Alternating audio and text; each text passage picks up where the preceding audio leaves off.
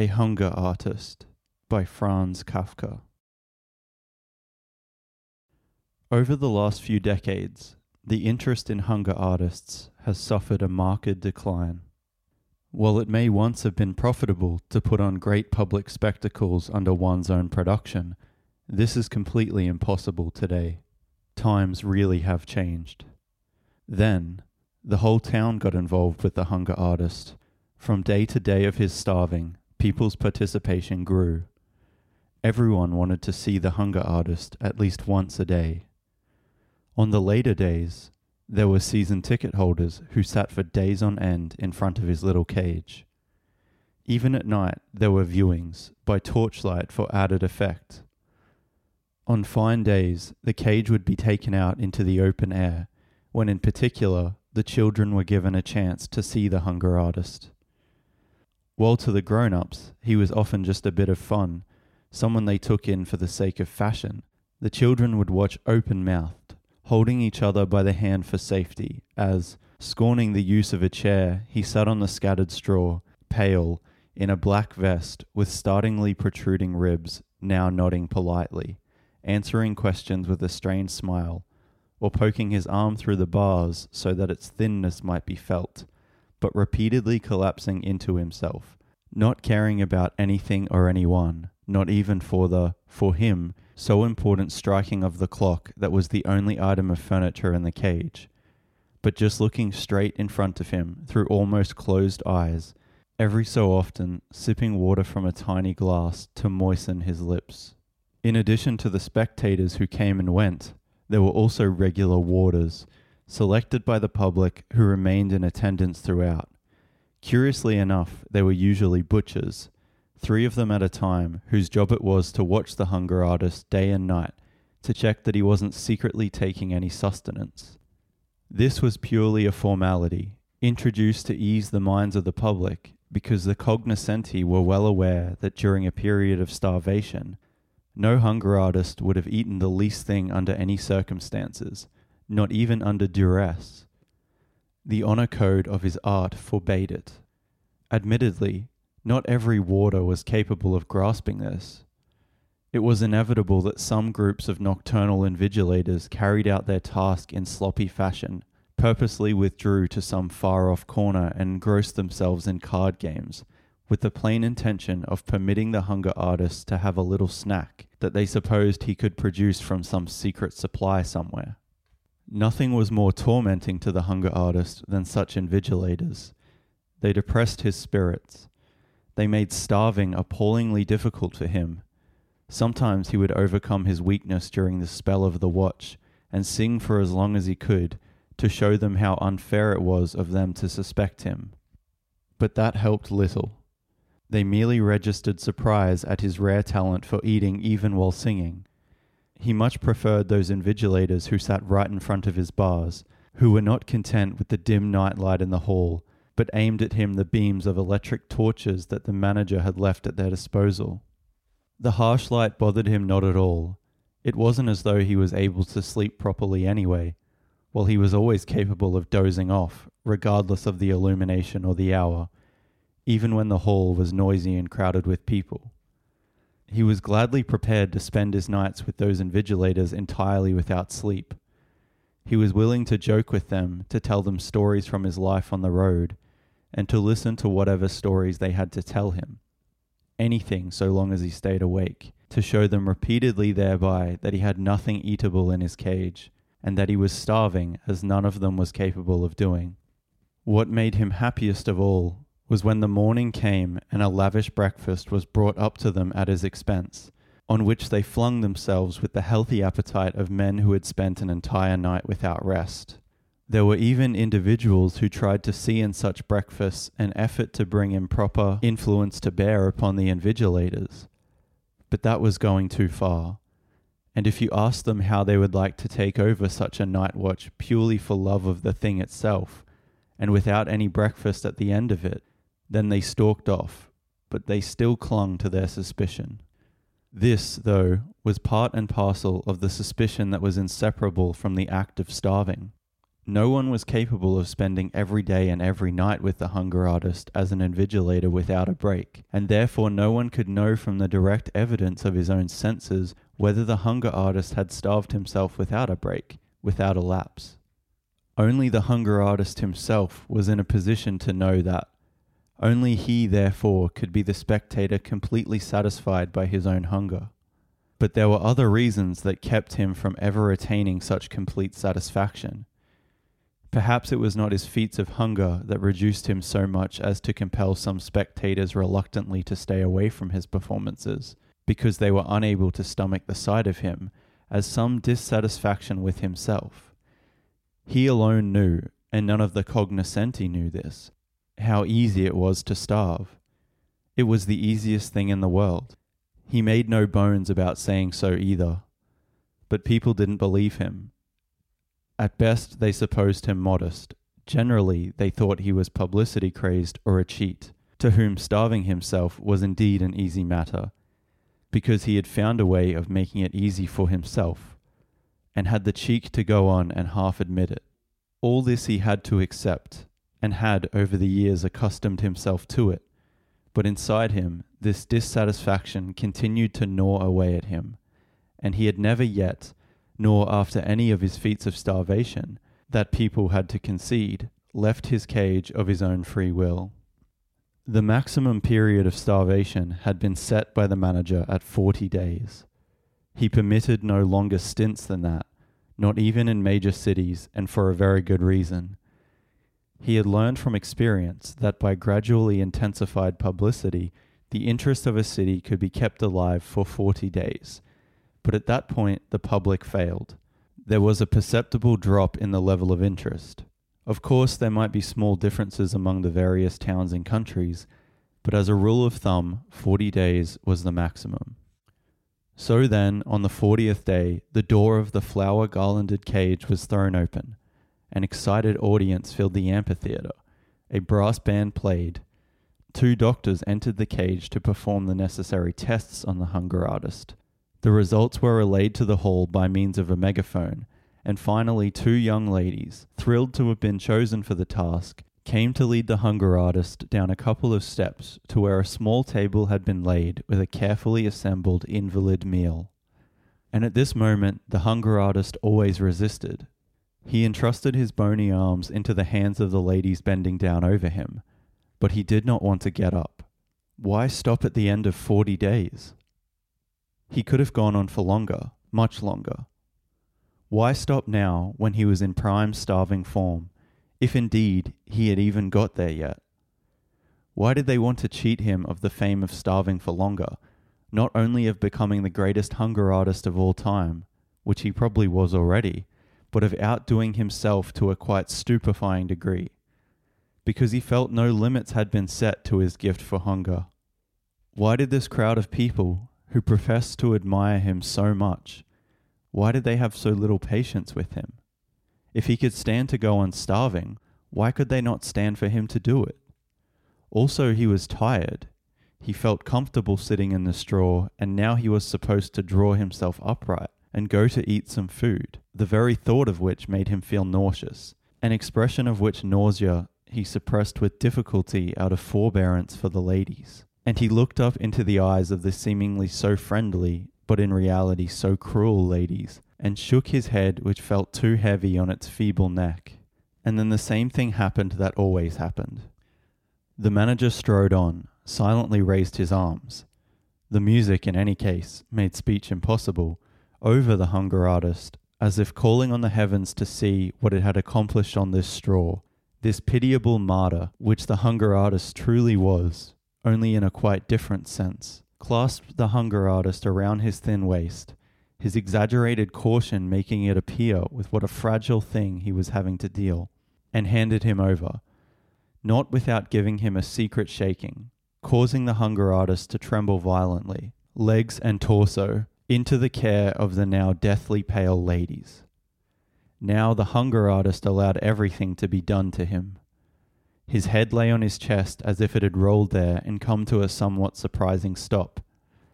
His body was hollowed out, his legs for dear life pressed against one another at the knee, but continued to scrape against the ground as if it were not the real thing, as if the real thing was still being sought, and the whole, admittedly rather small, weight of him lay against one of the ladies, who, breathing hard and seeking help, this was not how she had envisaged her prestigious task at all, first stretched her neck so as to keep her face at least from touching the hunger artist, and then, when that effort failed, and her more fortunate companion didn't come to her aid, but contented herself by tremblingly carrying ahead of herself that little bundle of bones, the hand of the hunger artist, she burst into tears to the delighted laughter of the hall, and had to be relieved by an attendant who had been kept standing by for that very purpose. Then came the meal, of which the manager fed a few morsels to the hunger artist during a coma like half sleep, all the while making merry conversation, to divert attention from the condition of the hunger artist. Then a toast had to be proposed to the spectators, which had seemingly been whispered to the manager by the hunger artist. The band supplied a few emphatic chords and drum roll. People went their ways, and no one had any right to be dissatisfied. No one. Only the hunger artist, and only always him. So he lived for many years with regular little pauses, in apparent splendor, honored by the world, but generally in a gloomy frame of mind, made still gloomier by virtue of that fact that no one took it seriously. What comfort could they offer him? What did he have left to wish for? And if a kind hearted individual came along who felt sorry for him, and tried to tell him that his sadness was probably a consequence of his starving, it could happen that, especially after a prolonged period of starvation, the hunger artist responded with an outburst of rage, and to the general consternation, started shaking the bars of his cage like a wild beast. But the manager had a punishment ready for such tantrums that he liked to put to use. He apologized on behalf of the hunger artist to the assembled spectators admitted that the behavior of the hunger artist could only be explained by reason of his irritability, which was the result of protracted starving far beyond anything experienced by ordinary well fed persons, and that was the only possible extenuation for it. And then he came to the hunger artist's claim that he was capable of far longer periods of hunger, which he attributed to the same cause. He praised the lofty endeavor, the goodwill, the great self denial that was surely contained in this claim, then sought to refute the claim by producing photographs. Because on those photographs, which were on general sale, one could see the hunger artist on one such 40th day, in bed, almost extinguished with debility. This twisting of the facts, well familiar to the hunger artist but always infuriating him anew, was too much for him. To have the consequence of the premature termination of a spell of hunger presented as a cause it was impossible to fight this incomprehension, this world of incomprehension. He had listened in good faith in his cage, as he always did, to the manager. But once the photographs were produced, he relinquished the bars every time, lapsed back into the straw with a sigh, and the relieved public could once more approach to inspect him. When witnesses to such scenes reflected on them a few years later, they often failed to understand themselves because by then the shift in taste referred to above had taken place. It was almost sudden. Perhaps there were profounder reasons for it, but who cared to find them out? Be it as it may, one day the pampered hunger artist saw himself abandoned by the pleasure seeking public, which now flocked to different displays. Once more the manager flogged himself half across Europe with the hunger artist, to see whether the old interest might not be smouldering here or there all in vain. As if by tacit arrangement, a positive aversion against hungering had formed. Of course, it couldn't really have happened like that, and people eventually remembered certain indications, insufficiently remarked upon, but also insufficiently suppressed in the glory days. But by now it was too late to do anything about it. It was certain that the vogue for hunger would come round again, but that was no consolation for the living. What was the hunger artist to do? He, who had been cheered by thousands, could not now show himself in booths in little travelling fairs. And as far as taking another profession was concerned, the hunger artist was not only too old, but, still more, he was too fanatically devoted to starvation. So he parted ways with his manager, the associate of his incomparable career, and had himself taken on by a large circus. So as not to offend his tender feelings, he did not so much as look at the contract. A large circus with its balanced roster of complementary acts and animals and equipment can use anyone at any time, even a hunger artist, if his requirements are pitched low enough. And besides, in this particular case, it wasn't just the hunger artist who was taken on, but also his old established name. Yes, in the case of this odd art that didn't decline with the years, one couldn't even say that a veteran artist past his prime wanted to take refuge in a quiet job in a circus. On the contrary, the hunger artist gave perfectly credible assurances that he was just as good at starving as he had ever been. He even claimed that, if he was given his head, and this was promptly assured him, he was only now finally ready to throw the world into justifiable astonishment. A claim that, in view of the temper of the times, which the hunger artist was apt in his enthusiasm to forget, raised a smile with the experts. But in reality, the hunger artist did not lose a sense of actual conditions, and took it as read that he and his cage were not set up in the middle of the ring as the show stopping number, but left outside in a readily accessible spot next to the animal stalls. Large, brightly coloured signs surrounding the cage informed the public what was to be seen. When, during intervals in the performance, the public pressed out to the stalls to view the animals, it was almost inevitable that they passed the hunger artist and stopped a little. Perhaps they would have stayed longer in front of him if others pressing down the narrow corridor after them, not understanding the hold up on the way to the stalls where they wanted to go, had not made a more protracted contemplation impossible. This was the reason, too, why the hunger artist trembled at these visiting hours, though in another way they were what he lived for. At first, he had hardly been able to wait for the intervals in the performance. Ravished, he had looked out in the direction of the crowd as they rolled up before. All too soon, his most obdurate, almost conscious self deception was unable to stave off the experience. He persuaded himself that, by intention at least, his visitors were, without exception, visitors to the stalls, and that first sight of them from the distance remained the best because once they had got as far as him, the shouting and scolding of the forever forming and reforming parties rang in his ears. Those, they soon became the more embarrassing to the hunger artist, who wanted to watch him at leisure, not out of understanding, but out of mood and stubbornness. And then those others who wanted nothing but to get past him to the stalls. Once the big surge was past, the stragglers came along, and these, who were no longer unable to stop as long as they felt like it, hurried past with long strides, almost without a sideways glance, to get to the animals in time. And it was an all too rare stroke of good fortune that a family man came by with his children, pointed to the hunger artist with his finger, and went into a detailed explanation of what was at issue here, talked about bygone times, where he had been at similar but incomparably more magnificent productions. And then the children, inadequately prepared by school and their lives, stood there uncomprehendingly. What was starving to them? But still betraying something of better times to come in the shining of their inquisitive eyes. Perhaps, the hunger artist sometimes said to himself, things would be a little better if his cage weren't so close to the stalls.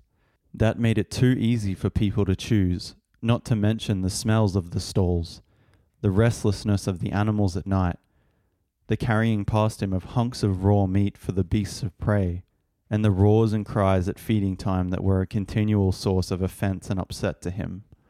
But he didn't dare go to the circus management with any grievances. Without the animals, there wouldn't be the numbers of visitors, among whom the odd one did come to him. And who could say where they would stick him if he reminded them of his existence, and so too of the fact that he was basically nothing but a hindrance on the way to the animal stalls. Only a small hindrance, admittedly, and getting smaller. People got used to the oddity in these times of a play for their attention being made for a hunger artist, and that habituation was a sentence on him. Even if he starved to the very best of his ability, and so he did, nothing could rescue him any more. People walked past him. Try and explain the art of starving. It needs to be felt, it's not something that can be explained. The pretty notices grew grubby and illegible. They were torn down, and no one thought of replacing them.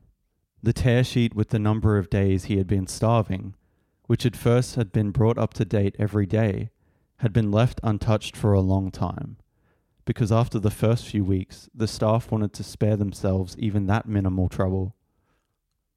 The hunger artist starved himself as he had once dreamed of doing, and he succeeded quite effortlessly as he had once predicted, but no one counted the days. No one knew how great his achievement was, not even the hunger artist himself, and his heart grew heavy. And if once in a while a passerby stopped and mocked the old calendar and said it was a swindle, that was the most insulting lie that indifference and native malice could have come up with. Because it wasn't the hunger artist who was perpetrating a swindle, he did honest labor, but the world that had cheated him of his reward. Once more many days went by, and they too came to an end.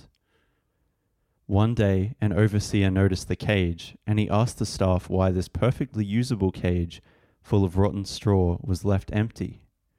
No one knew, till with the help of the tear sheet, someone remembered the hunger artist. They prodded the straw with poles and found the hunger artist there. Are you still starving? asked the overseer. When are you finally going to stop? Please forgive me, all of you, whispered the hunger artist.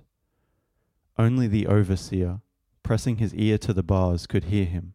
Of course, said the overseer, and tapped his finger against his brow to indicate the condition of the hunger artist to the staff. We forgive you. I always wanted you to admire my starving, said the hunger artist. We do admire it, said the overseer placatingly. But you're not to admire it, said the hunger artist. All right, then we don't admire it, said the overseer. Why should we not admire it? Because I have to starve. I can't do anything else, said the hunger artist. Well, take a look at that, said the overseer. And why can't you do anything else? Because, said the hunger artist, and he raised his little head fractionally, and with his lips puckered as if in a kiss, he spoke directly into the overseer's ear, so that none of his words was lost. Because I couldn't find any food I liked. If I had found any, believe me, I wouldn't have made any fuss, and I would have eaten to my heart's content, just like you or anyone else. Those were his last words, but even in his broken eyes, there was the firm, if no longer proud conviction that he would go on starving. Now let's have some order in here, said the overseer. And the hunger artist and the straw were buried. A young panther was put in the cage. It was a relief palpable even to the dullest sense to see the wild animal flinging itself back and forth in this so long sterile cage. It wasn't short of anything, its food, which it liked, was brought along by its warders promptly and regularly. It seemed not even to miss freedom. The noble body furnished almost a bursting point, with all it required seemed even to have brought its own freedom with it. It appeared to be located somewhere in its jaws, and its love of life came so powerfully out of its throat that it was no easy matter for spectators to withstand it. But they steeled themselves, clustered round the cage, and would not budge.